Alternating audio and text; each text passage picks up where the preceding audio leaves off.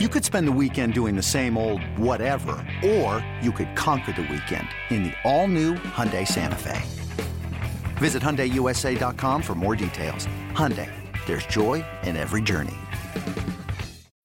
When you need mealtime inspiration, it's worth shopping Kroger, where you'll find over 30,000 mouth-watering choices that excite your inner foodie. And no matter what tasty choice you make, you'll enjoy our everyday low prices, plus extra ways to save, like digital coupons worth over $600 each week. You can also save up to $1 off per gallon at the pump with fuel points. More savings and more inspiring flavors make shopping Kroger worth it every time. Kroger, fresh for everyone. Fuel restrictions apply.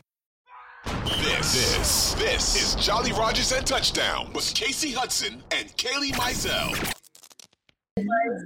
It was so uh, interesting that you guys were just talking about uh, Donovan Smith because we are going to start transitioning to Bucs offense facing off against Packers defense, and I am actually wondering a little bit more about Donovan Smith's replacement and then his replacement that's going to be good old Seminole High, Brandon Walton. He impressed a lot of people. I'm wondering, Josh Wells not listed on the injury report. Um, what what do you think they're going to do at left tackle? Do they give Wells another shot? Did Brandon Walton impress enough to make a name for himself? What do you think is going to happen there? Did they move Wellesley to IR? Did they? I thought they might have moved. I think they might have moved him to IR. They might have moved him. Yeah, he can't. He's not going to be able to go. He got pretty seriously injured in that game. Him and Uh, Hector, I think about both a month removed. Yeah. Okay, So he's- yeah, that's he's gotta be helpful then. yes, four. I don't know if we if we Yeah. gave that update. It could still be a comparison because when he does return, there's fans that do like Josh Wells and think that he does just enough, and then there's fans that are like, actually, they had they started mentioning Brandon Walton's name during training camp. Yep. So that is going to be that's still an interesting point, Kailey, because we don't know what they're going to do when Wells is healthy because Walton may s- seal the deal and build off of whatever took place in training camp. So yeah, Carmen, what do you what was your impression of that? Because you're a trenches girl, aren't you? I sure am. Uh, I love my big men. Did you Uh, like I- what- it's- what you I've saw from it- Walton? Yeah, I got to come down to training camp for about a week, and I've talked to kind of the O line coaches there. They, they, I mean, they got some depth on this offensive line, and that's kind of gone a little bit under the radar. I mean, you also have Nick Leverett now. What ta- what Wellesley kind of brings to the table too is a experience. He's been in the league for a long time, but he's also the swing guy, right? He can he can go on both sides. He can play both sides on, on you know tackle, and he's come in at different times um, in those situations, which is not nothing. And so Brandon Walton doesn't have the NFL experience to do that yet. And I hate when guys have to do it. I recognize that as a depth guy, you have to be that flexible, but it's really, really hard to switch sides and stuff like that. So I think that you have to feel good though about the depth and what you got to see out of Brandon Walton because yeah, he's been trending upwards even in camp. And, and you had that the thing is you didn't really hear about him, I think, because of the fact that you have those bookends in Donovan Smith and Tristan Wirfs that Mhm. are really they're in no danger of losing their starting spots. They're they're great at their position. Yeah. So that's you, you kind of go down the depth chart, and I think Wellesley being there longer, he's been, he you know he's been in the system a while, he's been in the league for a while, but now yeah he goes to IR, and it's next man up, man. That's just how it is. But the, this offensive line is actually pretty deep because like the fact that they're playing like they are after the injuries they they've sustained.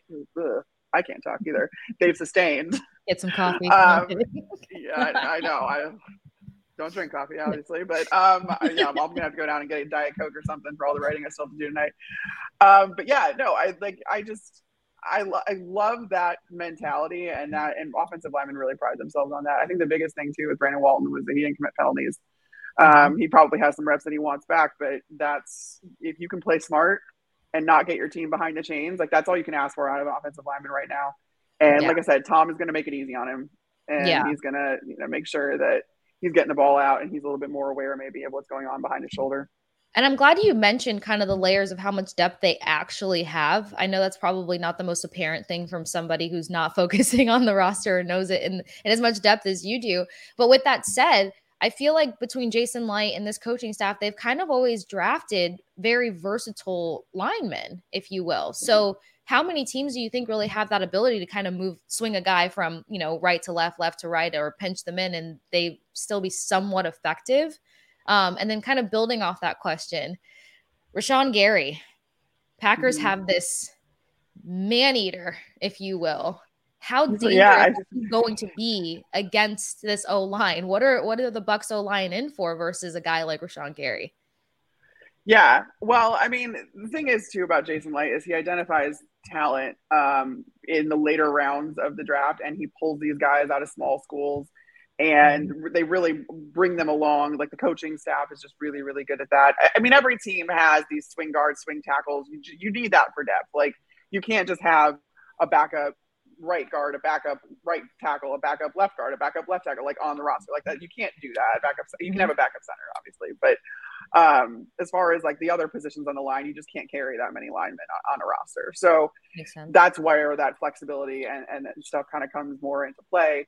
Um, but yeah, I mean, the, they're getting healthy at a good time, and I really do hope that that Donovan Smith can go and that Hainsey's 100 percent because they're going to be tested by this Green Bay line, not just by. So you got Rashan Gary on one side, and I think the masses are kind of awakening to Rashan Gary and what he can do and how mm-hmm. much improved he is this year. But you also have Preston Smith on the other side. Yeah. And those two are a really, really good tandem. And again, kind of going under the radar as far as that, because also not only do you have those edge guys, but you have a guy like Kenny Clark in the middle. And mm-hmm. Tom even talked about him today, saying, you know, he's one of the best inside guys that they're going to face. And it's true. Uh, he, he's he's their Vita Vea. I mean, he's the guy that's taking on double teams, and he's the one that you kind of have to reckon with that's eating up blockers on the inside so that these guys on the outside can have the one-on-one matchups that they're going to win. So you have to just kind of play. They're gonna. I feel like they're gonna probably try to attack the probably the left side, even if Donovan's playing, because they know he's he's probably not 100. percent Same with Hainsey. That interior, that interior is the fastest way to the quarterback. Mm-hmm. So if you can attack the interior because you think there's a weakness there, they're going to do it. Um, and they do, you know, they they do different stunts and stuff up front. Uh, the Packers do that can get guys out of position and kind of confuse linemen. That's that's what that's meant for. Um, but no, I mean, Rashan Gary is really, I think, like public enemy number one for the Bucs at this point because he's again, scary. Like, Packers are on prime time a lot, and uh, but the good news is is that because Rashan Gary is a Michigan man, I'm pretty sure Tom Brady is very well aware of who Rashan Gary is, and he he mentioned Rashan Gary and, and Preston Smith in his press conference today too. But I think he's paying some special attention to Rashan because he knows that it's a fellow Wolverine and he loves his fellow Michiganders. Oh, these boys love the alumni club. But before, because sure I'm sure Kailey has a question, but you said something, and I and I have to ask. Fans are going to be very curious. You talked about these two guys coming off the edge, and you made them sound really impressive. But if you had to choose, Preston Smith, Rashan Gary, JTS, or Shaq Don't Barrett. Don't do that to me. Ooh, I can't. I can't be unbiased. I'm sorry. You kind of you kind of went there, and I'm just following your lead. Like now, I'm very curious. I listen. Um, I everybody can't fit on no, the. I mean, I can't. I, I know. I, I can't. Oh, there's. It's absolutely ludicrous. I can't be unbiased uh, JTS and Shaq are my guys. Like I got to see I got to see Joe training this off season, like just by accident, happy accident. I get I got to see him. He was working with a pass rush specialist in Dallas. I was there for O line masterminds, and I like looked across the field and I was like, that guy kind of looks like Joe. And I got closer. I was like, that is, oh my god, that is Joe. And I like ran over like, what are you doing here? And he's like, what am I doing here? Like, I'm training. Clearly, this is a training facility. What are you doing here the middle of Dallas, Texas? um, or Frisco, I should say. It was the star. But no, that being said, I mean, I called my shot for Joe too. Like, mm-hmm. when I was at the Draft Network, I was covering all the teams. So I got to talk about the Buccaneers pretty much as much as I wanted to still. And I called my shot for, I was like, Joe's going to have double digit sack this year, sacks this year. And even though through two games, he's got what I think a half sack, split a sack. Yeah. Um, I'm I'm still doubling down on it. I still think that he's going to be, you know, w- one of these guys that's just again. I love the interior guys on the line, Vita, and even with Akiem out right now, you still got Nacho. Like, I'm not super worried about this front for the Bucs against this Packers run. I know I'm like really long winded right now. I'm really sorry. Um, this is what they want. They want you, Carmen. I no, I just think that like this, I, I wouldn't be concerned about the Bucs run defense, even though they are, I think, ranked like 19th in yards per play or rushes, uh, rushing yards per play, which is very uncharacteristic of them through two games. But there's been some extenuating circumstances.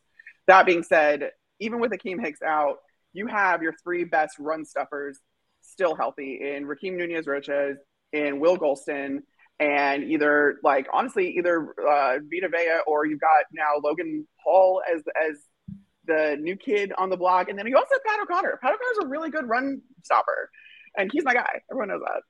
Uh, so the really long-winded answer to all of that is though I'm like, of course I'm going to take Shaq and JTS because like not only are they fantastic, but they also have this interior that's going to just help them out, and they've been helping them out. I mean, Shaq's gotten some work there too, so I lo- I love those guys. I can never be unbiased when it comes to them. But let me tell you, that's not a knock on Rashan Gary or Preston Smith because they are the truth too. They are going to be a really interesting matchup, and we're going to get a lot more into that defense in a second. The Bucs defense against the Packers offense. I have a lot of questions. I want to go there, but first, I do have to ask. Everyone is talking about this run game, right? They're saying that even though it's the quarterback showdown, that really it might end up being decided by who can run better. Matt LaFleur, not impressed at times with his run defense. Leonard Fournette, he's topping the charts in how many yards he has through the NFL through the first two games. Do you think the Packers defense will be able to and I know we just gave some some guys a shout out but do you think they're going to be able to contain Lenny? I mean, it, it kind of comes down to like that middle level too, right? Like they they have the new um, Quay Walker, who's the rookie out of Georgia, and he's been coming on real strong for them and in those those inside backers for those inside backers. And so you don't not only do you have the front, but you have the support of their inside backers.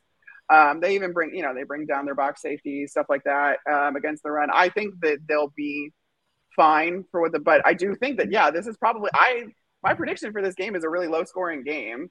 Mm-hmm. Uh, that because I have to do predictions for Fox um, every week, and I did this game, and I yeah, I'm like this is going to be kind of a low scoring game. This is probably going to be one of those more like old school run the football defense, you know, smash mouth kind of style of play.